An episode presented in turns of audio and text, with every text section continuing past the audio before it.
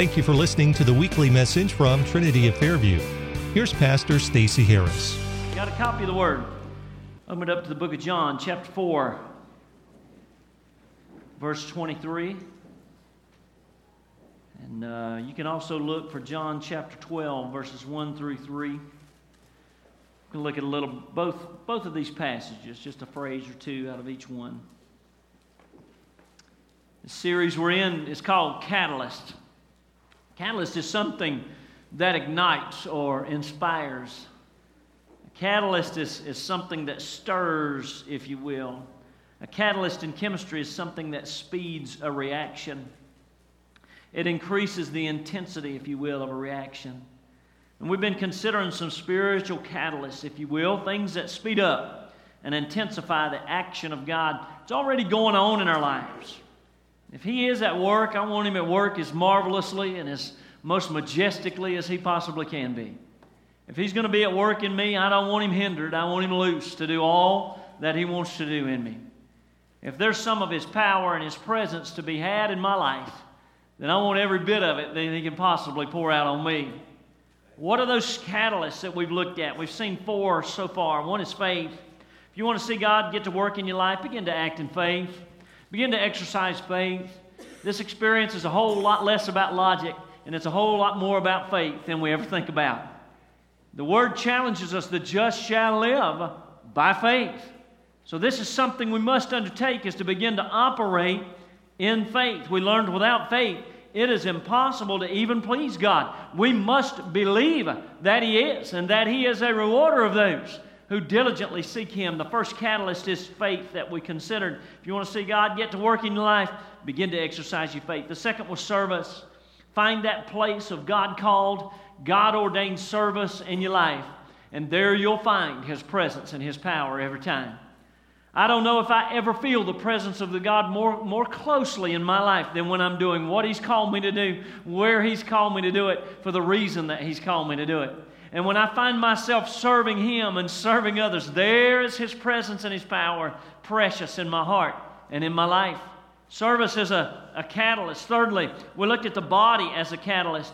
We looked at this one passage in Hebrews that taught us, forsake not the assembling of yourselves together, but all the more gather together and exhort one another. As you see the day approaching, how many y'all understand the day of the Lord is at hand? How many y'all believe that's true? Then our job is not to segment as the body of Christ, but to come together as the body of Christ and begin to exhort one another all the more. And what a catalyst is the body. When you get around God's people, I find that God gets on you. How many y'all find that's true? When I'm around God's people, I find He gets on me. It helps me. The catalyst is the body. We looked at the catalyst of prayer.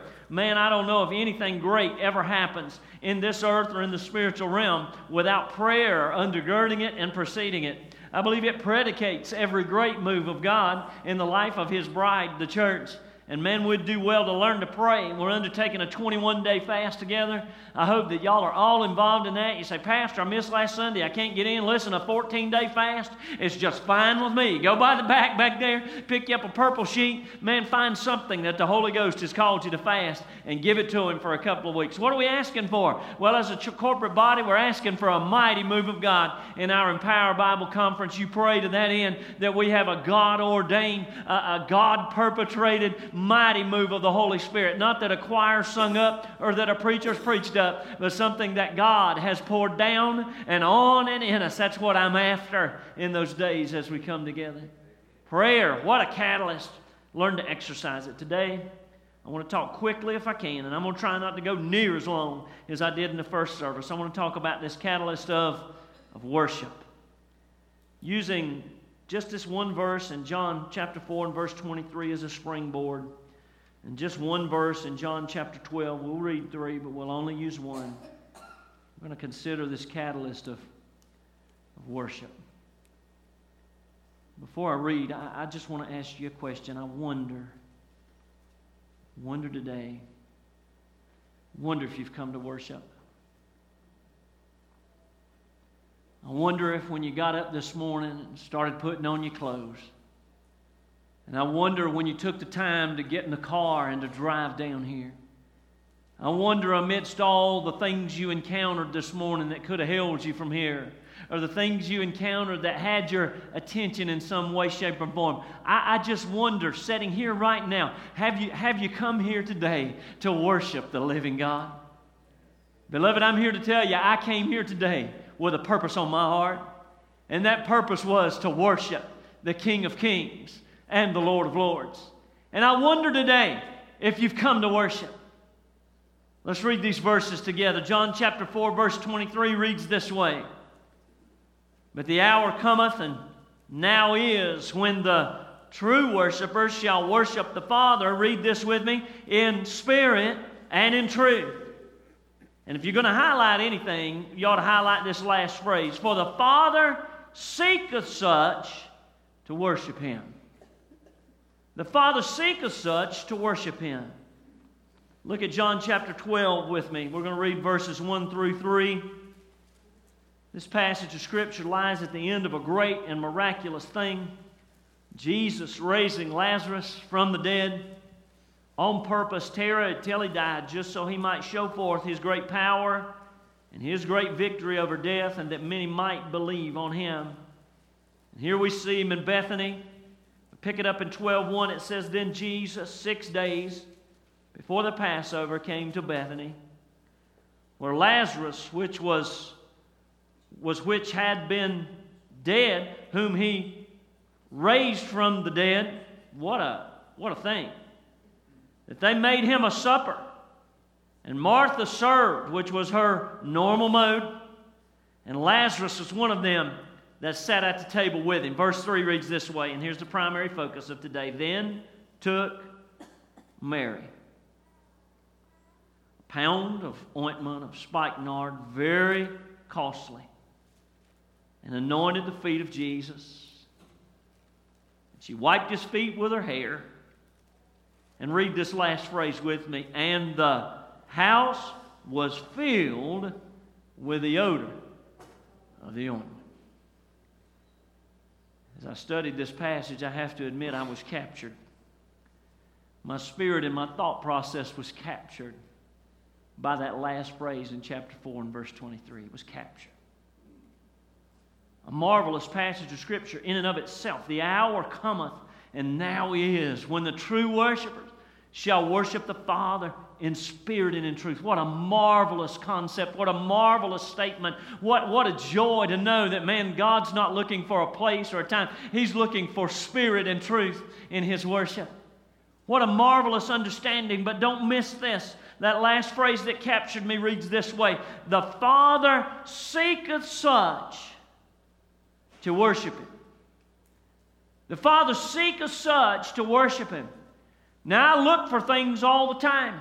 I find myself losing things and trying to find them all the time. Not too long ago, I loaded up the trash in the back of the truck to take it down the hill. This took some time as I had missed a week.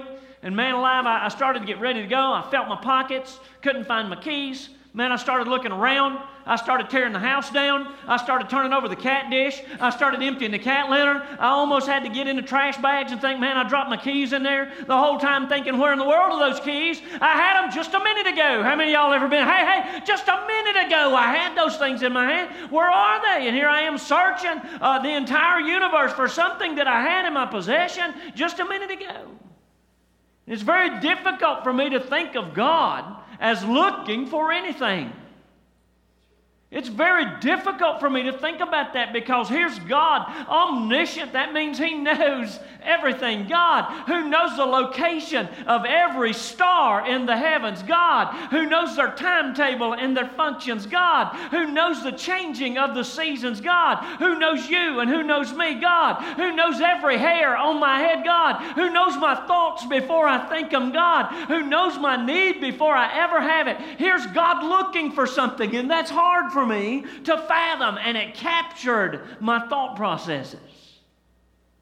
I began to look at this word seeketh. It says, the, the Father seeketh those. Now, it doesn't mean that God is frantically searching for worshipers. It doesn't mean that He's in a panic. It doesn't mean that He's frustrated trying to find something. Strong's tells us this. Strong's number 2212 is what we're looking at here.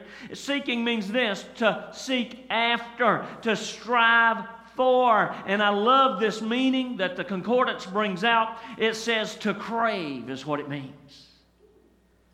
And here we have Jesus saying, Now listen to me, the Father craves somebody who will worship Him in spirit and in truth.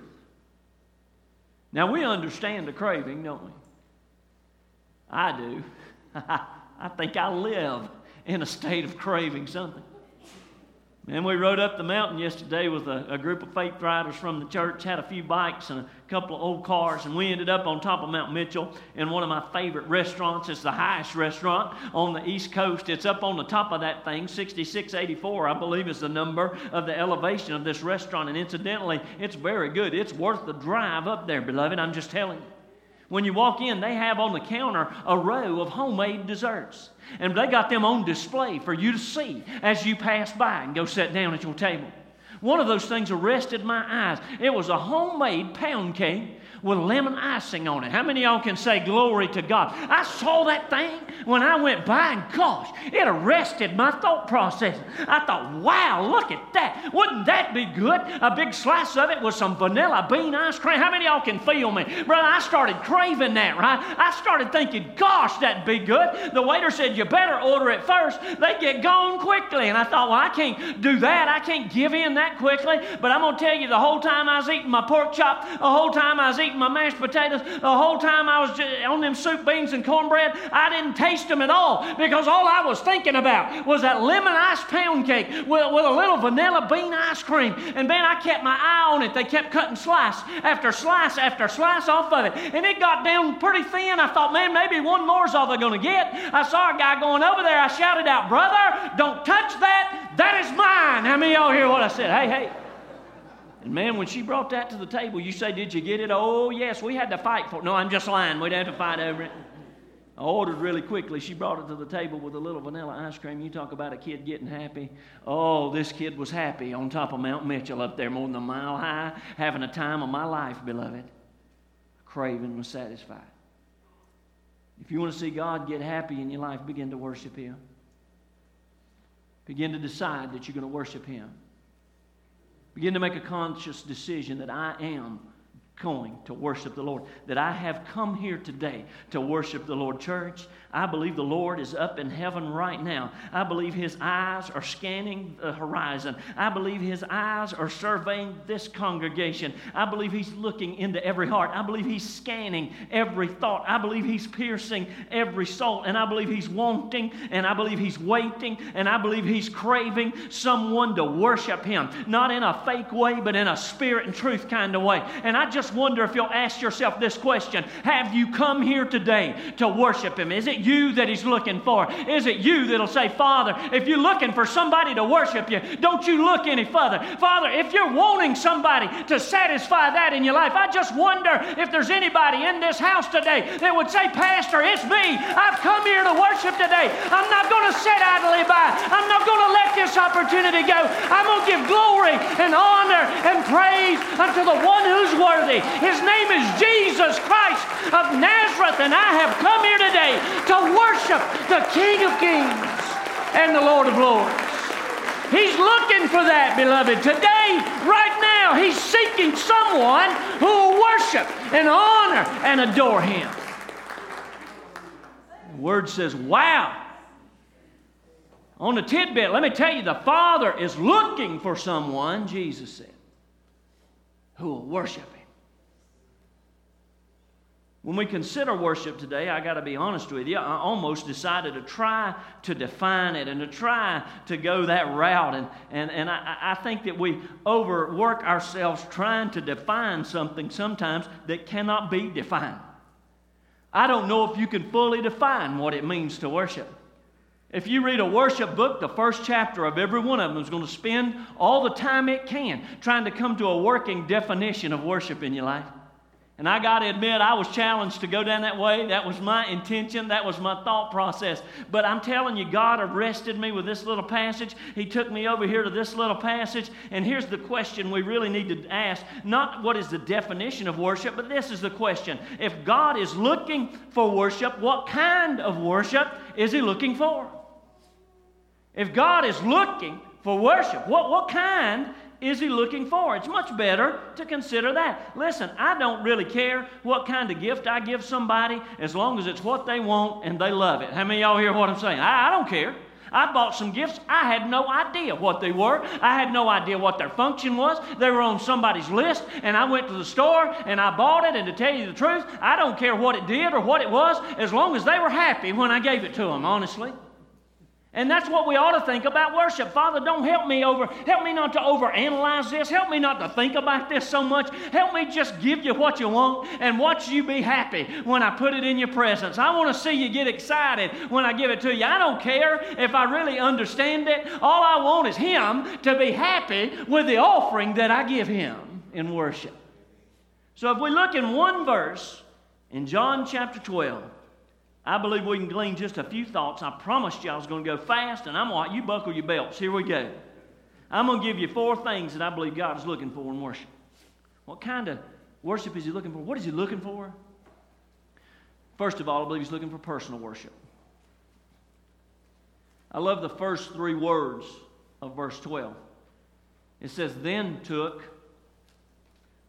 Mary. Then took Mary. He was careful to point her out, wasn't he? He was careful to, to talk about Mary. And Mary was a worshiper. Mary wasn't going to have somebody else worship for her. Isn't it interesting that she didn't go to, to Lazarus and say, Hey, hey, I know you have his ear. I, I, I know he's listening to you. Gosh, he just raised you from the dead out here. And I know you have his ear. You're sitting at the table with him. Listen, in conversation, can you just tell him how much you love him? And can you just tell him how much he means to me? Interesting that she didn't say that. Interesting that she did not go to Martha and say, I, I know that you're cooking for him, which, by the way, was her mode of worship. Don't belittle her too much. She was serving the Lord, and that was her mode of worship. So don't get down on Martha. It's interesting that she didn't go to Martha and say, Hey, I, I know you've cooked him a fabulous meal. I, I, know you're going to serve it to him. And when you, when you set it down in front of him, do you mind just whispering in his ear how much I care for him and how thankful I am for who he is in my life and how thankful I am that he raised my brother from the dead and here he sits in our own household? Can you, do you mind when you have a minute to tell him? No, she had the kind of worship that wouldn't settle for that. She said, I'm going to worship him myself. And she planned it and perpetrated it on her own. Nobody had to do it for her. We've got a little daughter that's in college, and from time to time, she will call and say, Dad, I need you to put a little money on my card. How many y'all hear what I'm saying? Can you feel me? Sometimes she just runs low on money. She doesn't know where it goes, so she'll call me and say, Dad, I, I need you to put a little money on my card. So I'll call up the bank and I'll say, This is Stacy again. How many y'all here? Hey, hey, I need you to transfer a little money out of our account and put it in, in on Rachel's Global Points card. And they'll say, I got you, Pastor. I'll take good care of you. And they do it, and I don't have another worry in the world. She called the other night, and it was after hours. It was past 5:30 when she called me. So when I called, I didn't get my local branch. I got the state employees credit union on a on a state level. And I began to talk to the lady. She was as nice as she could be. She took my account number. She asked me what I wanted to do, and she said, "I got a real problem." I said, "What's the problem?" She said, uh, uh, "Rachel's credit card's not hooked to your name. It's hooked to Tammy's name." I said, "Wow." So what's the problem? How many y'all here? I didn't, I didn't see a problem with that at all. She said, Well, Tammy gonna have to call me because I do not have any authorization to even talk to you about what's going on. She said, I got to talk to one particular person. And you see, today, God is after in your life your personal worship. I'm going to tell you something. I am not satisfied with somebody else taking my worship to the King of Kings and the Lord of Lords. I'm not going to allow somebody else to honor the Lord for what He's done for me. I'm here to tell you, Lazarus, he did a lot for Lazarus. Martha, he had done a lot for Martha. The disciples were in that room. He had done a lot for them in their lives. But let me tell you, he had done some things for Mary that only he and Mary knew about. And beloved, when it came time to worship, she just bypassed everybody else, went right to the feet of the Lord Jesus Christ. And she said, I'm going to give you my worship first person, first hand. I'm not going to allow anybody else to come to you with my worship. And I tell you, that makes sense in my life. You know why? Because you don't know the depths of His grace and His mercy that He's poured out in my life. Let me tell you, you weren't there the day that He birthed me into His kingdom. You weren't there the day that He called me into the gospel ministry. You weren't there the day that I needed wisdom so bad I couldn't stand it, and there was His voice speaking into my life. You weren't there the day I needed provision in a way that God Himself could only provide it in my life. And He proved Himself to be Jehovah Jireh. You weren't there when He picked me up and carried me through the situations that I didn't have a hope in this world of walking through on my own. And what God's after is not you telling Him what He's done in my life, He's after me telling Him what He's done in my life. He's after me loving on Him today. And I just wonder if there's anybody in this house that can look back in their life and say, Father, I have some personal worship I'd love to give to you this morning. First and foremost, not somebody else, me praising you, me honoring you, me glorifying you for the things you've done, not for somebody else, but for the things you've done for me. I just give you an opportunity. Ought to praise and honor and worship the Lord for what He's done in your life today. Not what He's done in someone else's life, but what He's done in your life today. Praise be unto God. You ought to thank Him for healing you. You ought to thank Him for protecting you. You ought to thank Him for providing for you. You ought to thank Him for walking with you when nobody else would. He's worthy of the glory, the honor, the worship, and the praise. I got to hustle. First of all, worship has got to be personal. Secondly, God is not only looking for personal worship, God is looking for what I call costly worship. Look at the next phrase. It says she took a pound of ointment, and then you ought to highlight these two words very costly. And there's much made about trying to figure out how much a, a pound of this ointment costs. I'm here to tell you, it doesn't matter how much a pound of that ointment costs. What matters is what the Word of God says. It says it was very costly to her. And I'm going to tell you what God's looking for you to worship Him. What He's looking for for from you in worship is a costly worship. I sometimes get under conviction at the flippancy I walk into the presence of God with. And what He's looking for from us today is not some old cheap worship. And by the way, real worship is not cheap, it's costly. If you want to see a prime example of this, you ought to go back to Genesis chapter 22. There's Abraham and Isaac.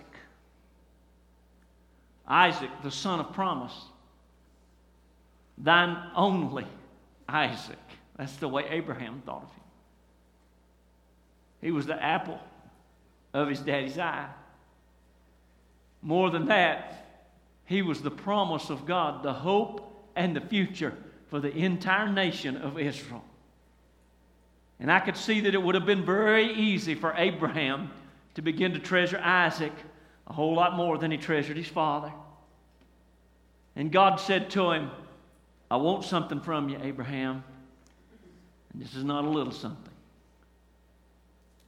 He said, I want. I want your best. I want the best you got. I want that thing you love the most. I want Isaac. The word said that Abraham, under the leadership of the Holy Spirit, began to journey. And after he journeyed three days, the Holy Ghost spoke to him again and said, There's the place. There. That square. I want him. The word says that he got Isaac, who didn't even know, got his wood, got his fire, got his knife, started to head off up that mountain.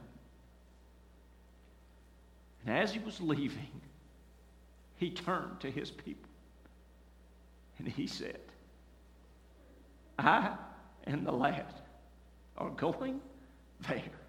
What did he say? To worship. He did say, We'll come back, didn't he? He did say that. But he said, We're going there to worship. You said, Was he lying? Was he trying to conceal what he was going to do? Was he trying to make those guys feel better? No. I believe he had never said anything more sincerely in all of his life.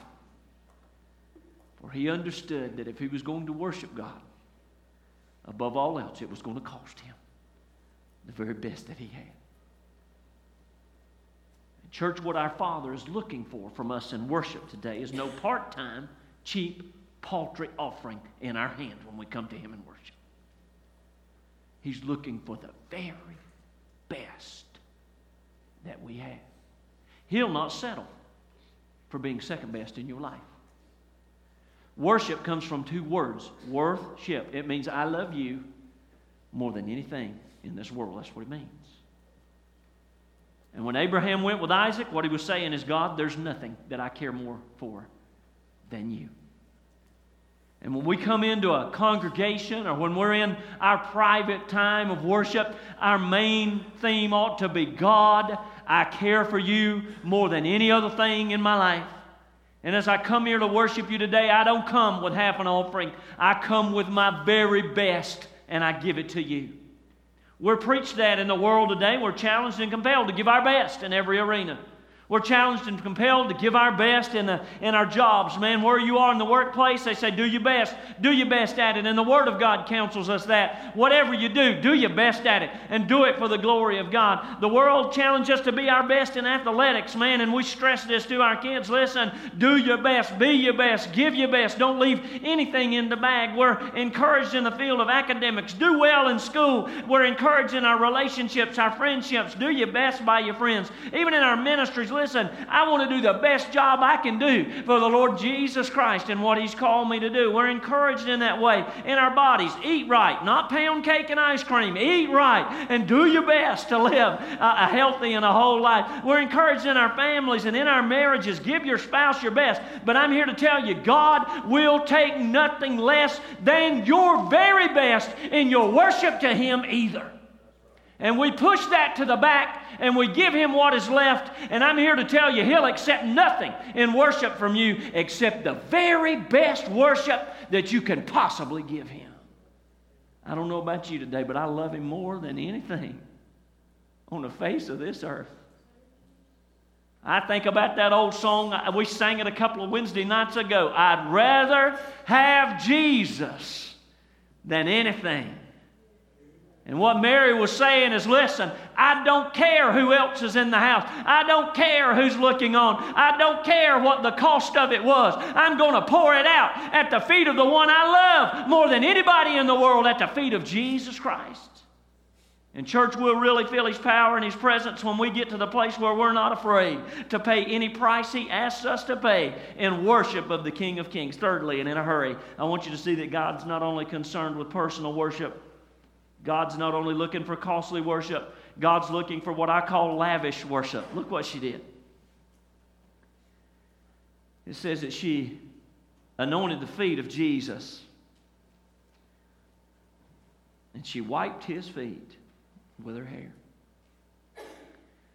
Wasn't there towel in the house? I mean, that's what you think. I mean, did it, did it really take all that? Did you have to did you have to use your hair to wipe his? I mean, was it was it was it really all that? Let me tell you, a heart of a true worshiper says it's worth anything I can pour out. God doesn't only challenge us to bring our best, He challenges us to do our best in worship. He challenges us to leave nothing in the tank. My dear grandmother used to challenge me when I was a young man. She'd say, Son, save half of every payday you ever get. I mean, when I was nine years old, I didn't even know what a payday was. Here was my grandmother saying, save half of every payday you get. Well, beloved, now I'm 40 some odd years old, and I wish to goodness, how many y'all hear me? I wished I'd have done it, beloved. I really do. I'd have had a whole lot of money. She stressed that. Save. Think about tomorrow. Be ready. And that generation had to. They had to think about everything they ever had in their life and how they could make it go just as far. They couldn't live in the moment. They had to think about what was coming down the road. Let's just get satisfied as least we can here, and then let's use, let's make sure we got enough for what's going on down the road. We're counseled today. Get ready for retirement. Save for your vacation. Do all, all, those things are right and good. They're wise and they're what you should do. But I'm here to tell you, God isn't looking for stewardship in the arena of worship. What He's looking for is spending in the arena of worship. He's not asking you to save a dime's worth of your worship. He's saying, when I brush by you, now I'm not talking about a fake it till you make it and walk in here and let's just start uh, doing some histrionics till the Holy Ghost shows up. Here's what I'm talking about is when He brushes by you, beloved, you ought to stop everything you're doing and pour everything you've got out at His feet for His glory, His honor, and His praise. You ought to hold nothing back. I'm here to tell you that in your workplace, when He shows up, you ought to find the break room somewhere and you ought to lift your hands and you ought to get out on your face and you ought to say, Father, I'm not going to miss this moment with you. Father, I'm going to worship and honor you and praise you and adore you. When you're in your quiet time and those Holy Ghost bumps start to come up on your arm, you ought to lay your Bible study aside and you ought to get in the posture of worship and praise and adoration of the King of Kings and Lord of Lords. When He brushes by you on the road, beloved, you ought to pull to the side and say, Father, I'm in the floorboard, down on my face, lifting you glory and honor and praise that's due your name. Why? Because he may not be around there that way ever again. And you ought to seize that opportunity to give him all you got lavishly in worship. Not a stewardship deal. This is a spending deal when we're talking about worship. Give him all you got. Hold nothing back. Don't you worry about tomorrow. You say, Pastor, is that in this text? Yes. The first thing Judas Iscariot did was say, Why in the world did she do that? That's so wasteful. Couldn't she just used a little bit of it and accomplished the same thing? And we could have sold the rest of it and gave it to the poor. And you know what Jesus said? Let her alone. Let her alone. The poor you always have with me, but he said, You don't always have me. And see, she understood. It wasn't going to be many days, six to be exact. She wouldn't have her Lord in that form in her presence again, and she was not going to leave a thing in the bag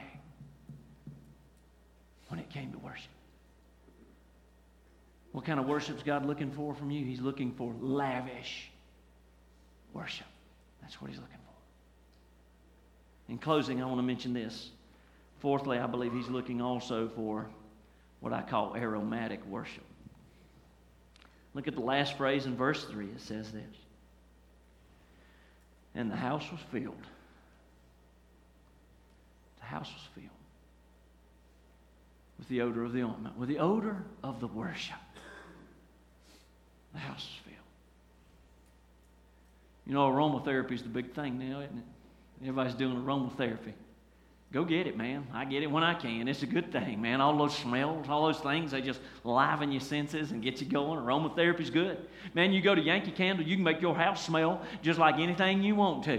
They got a candle named Everything in This World at Yankee Candle. I didn't know there were that many different fragrances of candles that could possibly uh, come into existence. But if you go in there, they've got one for what you're looking for. I mean, it might be clean linen, it might be lavender mist. Who knows what it is? It may be seaside adventure who knows what it is. They've even got one if you and your, and, and your wife or husband want to spend some time together at night, go get the moonlight encounter candle and light it. And you bet you got anything you want eh, that can make your house smell just about any old way you want.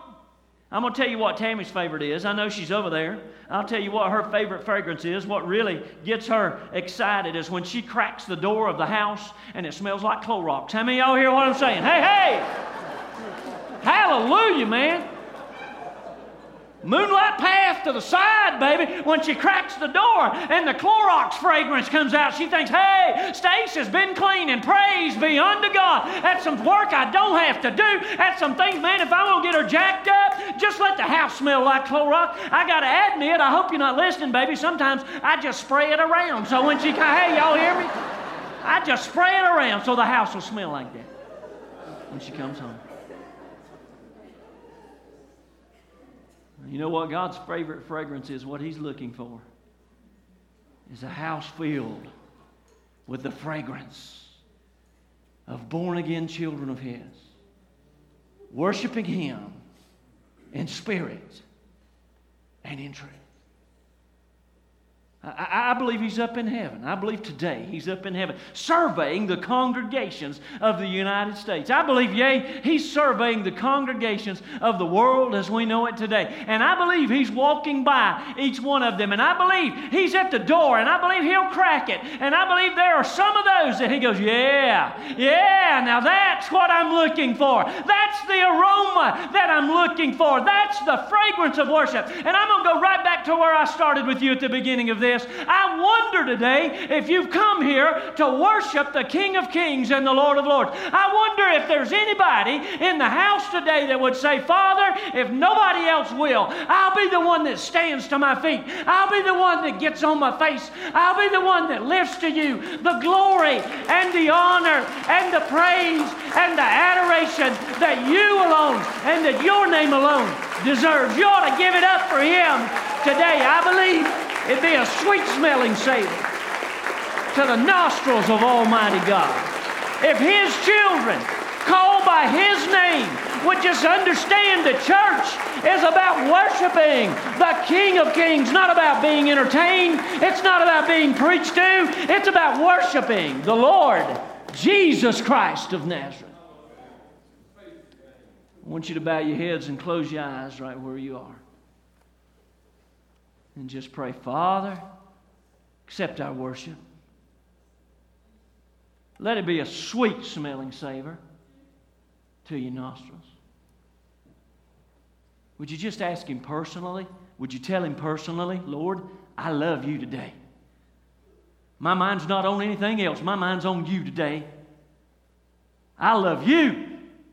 Thank you for what you've done for me. Thank you for how you've blessed me. Thank you for how you've delivered me. And let me tell you something. Even if He hadn't done a thing for you, just because He's the God of this universe, He's worthy of your worship today. Say, Father, I'm willing to give you anything. That's a dangerous thing to say, but you ought to say it. Father, today I give you anything I got in worship. Anything. Be ready when He brushes by, especially in the house of God honor and praise and adore. Now, listen, all worship is not shouting and jumping. Sometimes He drives you to your face. Matter of fact, most of the time in the Word of God, did I ever see anybody really worship God? They were just like Mary. They found themselves on their faces, saying nothing at the feet of Jesus. All I'm saying today, church, is worship. We hope you've been blessed by today's message. If you'd like to find out more about Trinity of Fairview, visit us online at trinityoffairview.org or call 828 628 1188.